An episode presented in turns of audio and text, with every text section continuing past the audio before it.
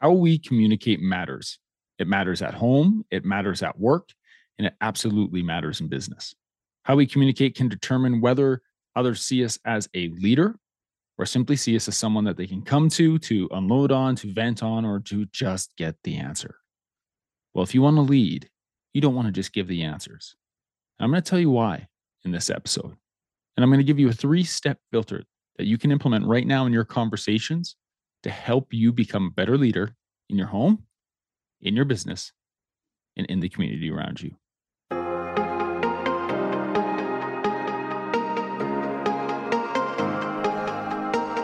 You are listening to the Dads Making a Difference podcast, the number one podcast for men driven to live a life of significance. Men who want to make a difference in the lives of their families, in their business, and in the world around them.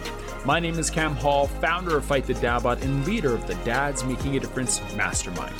Thank you so much for spending time with me today. Now, let's dive in. Hello, my friend. Welcome to this episode of the Dads Making a Difference podcast.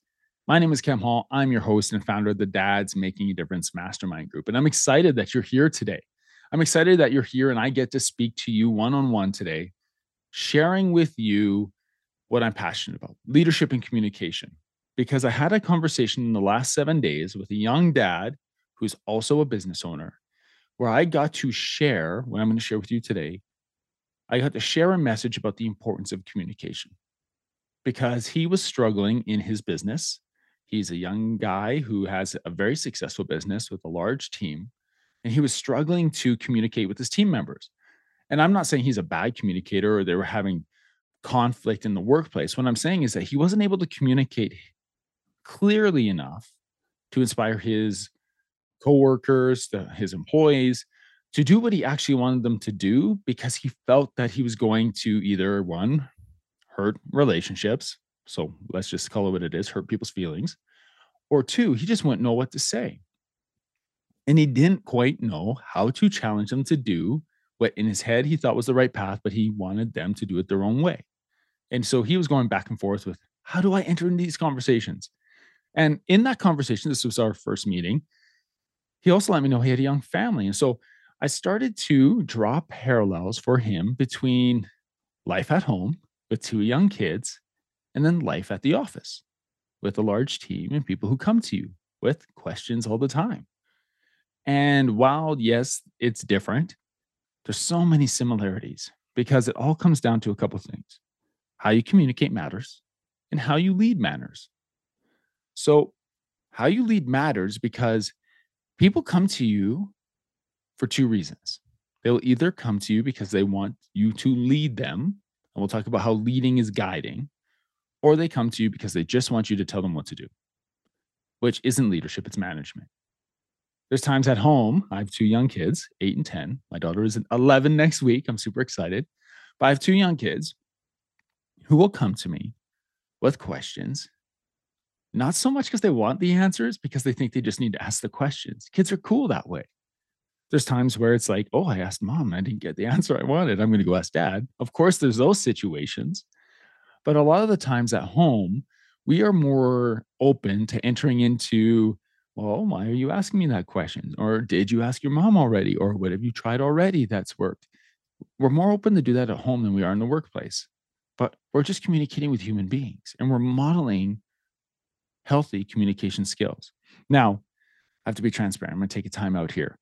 Healthy communication skills. I am not feeling amazing under right now. I'm feeling a little bit under the weather. You could probably tell by my voice. I'm a little plugged up and I am extremely out of breath. So there are going to be times in this conversation today where I might take a couple of breath breaks. And I appreciate you being patient with me in that.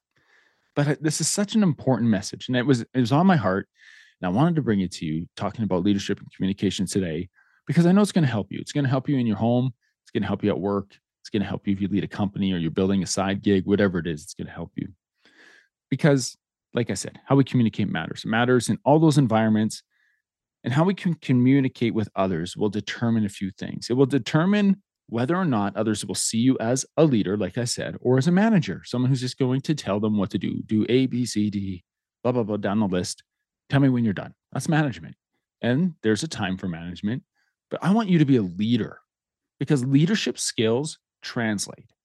They translate from home to work. They translate from work to the community. They translate from the community to the sporting event that you take part in.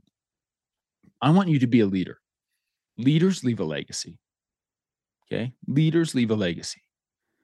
And if you want to inspire your kids, if you want to inspire your wife, you want to inspire the people at work, you need to lead.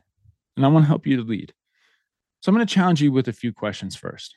Okay. So as I ask you these questions, I just want you to make a mental note of where you're at in this. And this is a continuum. There's no right or wrong answers here, but I'm going to challenge you. Someone comes to you with a question. Doesn't matter what that question is. Do you quickly give them an answer based on what you feel is best? Or do you ask questions so that you can encourage them to come up with their own answers? Here's the challenge giving answers will get you where you want, will get you the result likely that you want. You just tell them what you want them to do, and they are the tool that does it. Or you can lead them through the process of coming up with their own answers to work through the process that honestly will lead them to not come to you with the same question next time, but will guide them through the process so they can develop the skills and the knowledge to work through it next time. So, do you give answers? Are you quick to give answers or are you quick to ask questions? Which relates to my next question for you. Do you guide or do you prescribe a path? Do you guide, giving somebody the guide? Here's, here's the example of a guide. I'm a Star Wars fan. Yeah, you can hold it against me, whatever. But I'm a Star Wars fan. But who is the hero in that story? Well, Luke Skywalker, he's a hero in that story. But who's the guide? Obi Wan Kenobi is the guide. We look at Obi Wan in the first Star Wars movies, and he's the guide helping Luke along his path so Luke can become the leader and the Jedi that he wants to be. So, who are you in the journey? Are you the hero? Are you the one who comes in wielding your lightsaber, taking down all the bad guys and helping each other, helping the other people out so they look at you as the hero? Or do you want to be the guide, the wise one, the one people come to and, and talk about as you're the one who will help other people become better than they are now, will help other people become better versions of themselves? I'm guessing you want to be the guide. So, do you guide or do you prescribe a path? And the last one I want to get into today, and I'll get into it last if we have we still got some time, is do you inform or do you explain? And it's really important to differentiate between the two. So let's talk about giving answers or asking questions because challenging other people to come up with their own answers, that is probably one of the most important skills in leadership. Because to lead effectively, we must be creators of a thinking culture. In my background in education and academia, creating a thinking culture, or we would say creating a culture of thinking, is a primary focus when you're working in an educational setting. Now, in the study of leadership development, uh, psychology would say, psychologist David Rock actually calls this a quiet leadership skill. What is quiet leadership? And so when we look at quiet leadership or creating a culture thinking, the key is this asking questions that will elicit a response in others that will put them through the process. So I want you to know what questions to ask. But here's here's the key. And here's the catch. It's so much easier to give answers. It's so much easier just to give answers based on what you think than it is to ask questions to get to the root of what other people think. So, how can you shift from giving answers to asking questions, which I would say is the equivalent of shifting from reacting to responding? Okay. And how do you respond in a way that challenges thinking? First of all, let's think of work. If you work in an office or interact with other human beings in your day, this has happened to you. Somebody has come to you and they don't have a question, they have a statement. And they come to you because maybe you're in a leadership position or you oversee a certain department and they just have a statement and they make their statement and they sit there and they wait for your response. What do you do? Do you answer and agree? I'll be honest, there's times where I'm tired and someone will come to me and they'll come with a statement. I'm not going to do this, or I don't agree with this. A statement is great. That's where they're coming from. That's what they're processing through. And instead of focusing on solutions or focusing on thinking, I will get easily trapped by just either ag- agreeing or nodding my head, or I ask what they've done so far, which is focusing on details, which will detract from the importance and power of the conversation. Or I ask, hey, what have you done so far? Which again gets into this is what I've done so far, and here's what hasn't worked. So instead of asking questions about problems or details, which can detract from the path you want to go as a leader, ask solution based questions, ask thinking based questions. You might say, Cam, what is that? So somebody comes into your office and they have a statement. They're upset about something. Or your spouse comes to you at home with a statement and they're upset about something. A question that inspires thinking could be, hmm, how long have you been thinking about this? Or how often do you think about this? Are you clear about this issue? On a scale of one to 10, how important is this to you right now? All of those questions put the conversation back on the person so that they now are in control of their thinking. I haven't told them what to think. I've asked them what they're thinking. And immediately in that conversation, I'm leading them through a process where thinking is the key. Going back to what I said earlier, I'm creating a culture of thinking. Another example of questions somebody comes into you and they're having problems meeting numbers, sales numbers, or, or something like that. You say, Well, how committed are you to resolving this issue? What impact is thinking about this issue having on you? Do you have a clear path right now for shifting this issue or hitting your numbers? So, asking questions about thinking, asking questions that are solutions focused or forward thinking, will help people come to you with questions so that they know that you will guide them down the path through their own thinking so that they can come up with solutions and tell them that they can do it on their own. Because here is a problem that we often fall into. What separates strong leaders from and strong communicators from other people is their ability to inspire those around them to take ownership and creating a safe space in which that ownership, that thinking, that process of failure and try again can take place without judgment. So, how do you create a culture like that? How do you create that safe space where you can try and fail without judgment and where you can take ownership? Well, I want you to use this three layer filter. A three layer filter you can implement right now in your conversations this week with your kids, with your wife, with the people you work with. And it's a three layer filter to identify your communication strategy and your leadership strategy when you're working with other people. Hey guys, I wanted to take a moment and talk about our community of DMD brothers in the DMD Mastermind. We are men who help each other to stay focused and intentional in our pursuits of personal, professional, physical, financial, emotional, and spiritual growth. We are a community of men who bring courage, wisdom, and transparency to unfiltered conversations that challenge us to be more impactful men, to be dads making a difference. We do this through our online and in person events where men come together to speak into each other's lives and then turn around and do the deep work to create change in their families, in their businesses, and in the community around them. If you are wondering if this community might be right for you, you can find more information on the DMD Mastermind, and you can also book a call directly with me at dmdmastermind.com. Now, let's get back to our show.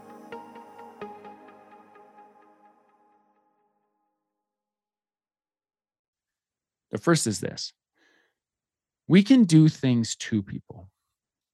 We can do things to people. That is managing someone comes to you with a question and you say, here is the list, here is the protocol, here is the checklist, go do this. You're doing that to someone. You're giving someone something to do, and you've done it to them. They haven't been part of that. They've come to you, you've handed them a sheet of paper, and they've walked away. Okay, so you can do things to people. The second is you can do things for people. My kids come to me when I remember when my my son was learning to tie his shoes, he could come to me and he would be frustrated And I could get mad at him for, man, you should know this already, which I never did, but we could. Or I have a choice. I can kneel down and tie his shoes for him, or I can let him struggle through it. And we've all been there where we are rushing out the door, need to get someplace important or not important for that matter. And we will just kneel down and tie shoes for him. We've all done it. I, I actually, here's another example sitting at the dinner table, having a family conversation. I ask my son a question. Well, his older sister has this amazing habit of answering all his questions for him. I don't know if you have kids. If you have multiple kids, you know exactly what I'm talking about. If you don't have kids and you're listening to this, here's the equivalent. You're in a board meeting, you're in a team meeting, you're in high school, and you hear a question and or someone comes to you with a question. So someone looks at me and says, "Cam, why does why does this happen? Why does ABC happen?" And you're just about to answer, and then somebody else blurts out an answer, and they answer for you. And they might be thinking, "Oh, I'm just helping out. I'm helping get to the answer quick." I remember a grade seven science class. I had this back in the day when I taught grade seven math and science. Man, that's a long time ago, 17 years ago. And I would ask a question, kids would put their hands up, and then one kid would just blurt out.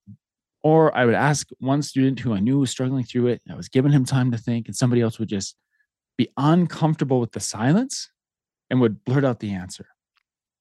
All of what I just shared with you is doing something for people. Tying my son's shoes, I'm doing that for him. His sister answering the questions at the dinner table for him about what happened in the day, done for him. The kid in the classroom, your high school classroom, if you can remember, that one kid who used to answer for everybody else, that's doing something for. In the team meeting, in the conference room, somebody answers. When you're asked a question, they're doing it for you. But that gives a really dangerous message because what are we really doing when we answer for somebody or do something for someone? Well, the underlying message there is I don't believe that you can do this for yourself. I don't believe that you actually are capable of doing this. And while that might not be the intention, and the original filter is like, I just want to help, so I'll do this for you. We're actually reinforcing the idea that these other individuals cannot do it for themselves. So you do a thing, something to somebody, they have no power in that situation.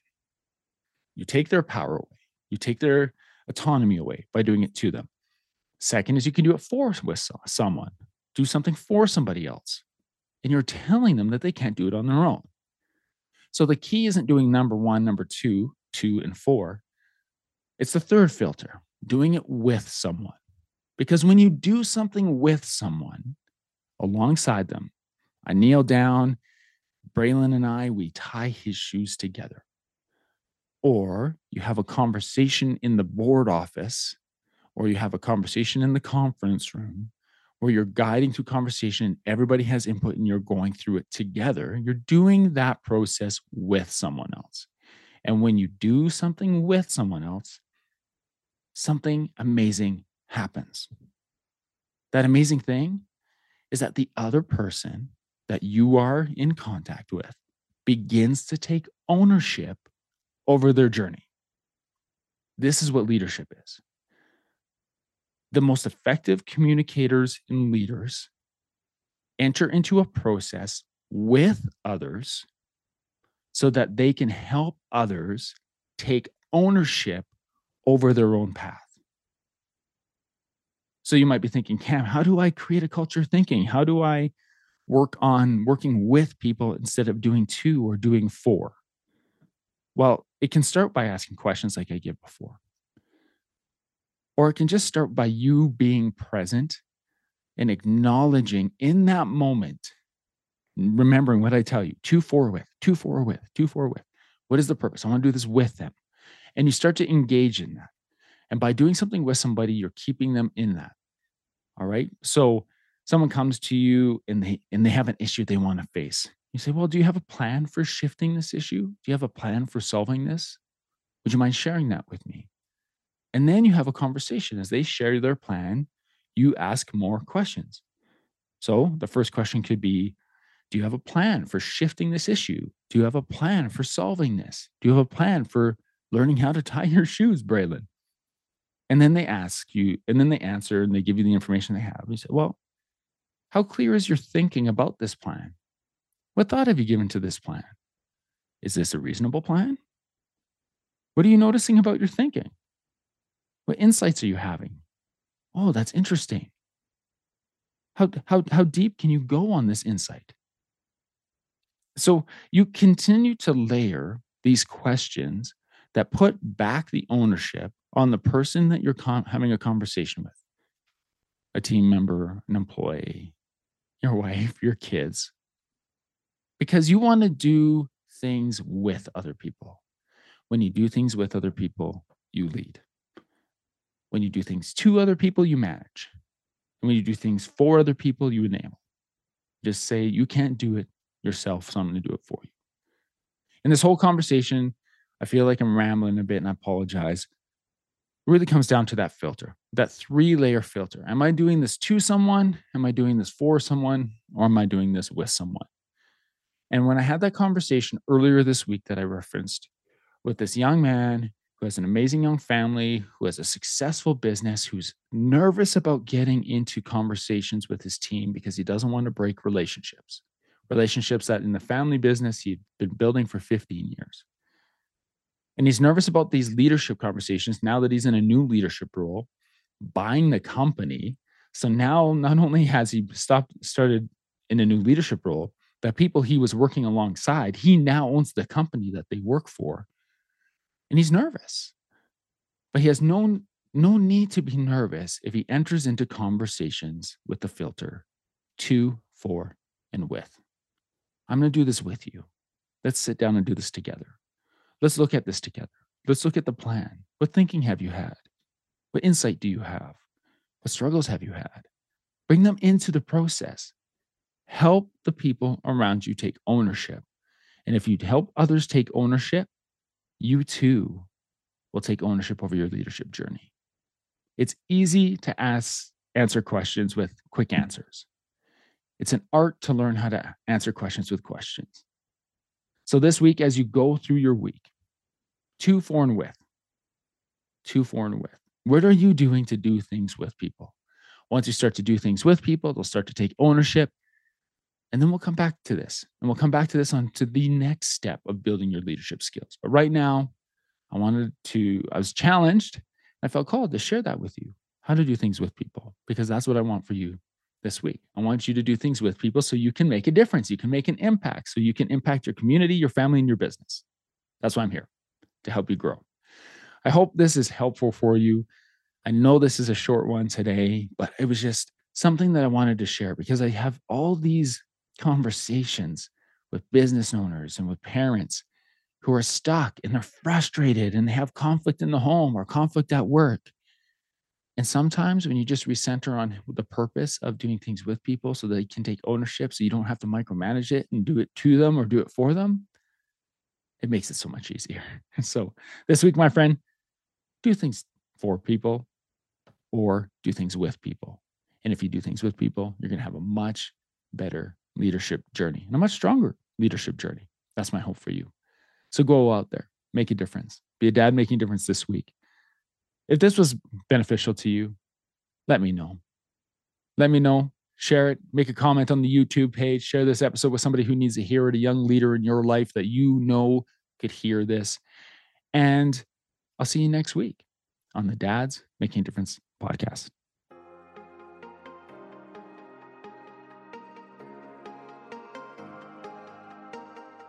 Thank you for joining me today on this episode of the Dads Making a Difference podcast. I hope you found value in today's show. And if it made a positive impact on you, please share it with someone you know, leave a five star review, and subscribe so you don't miss out on upcoming episodes.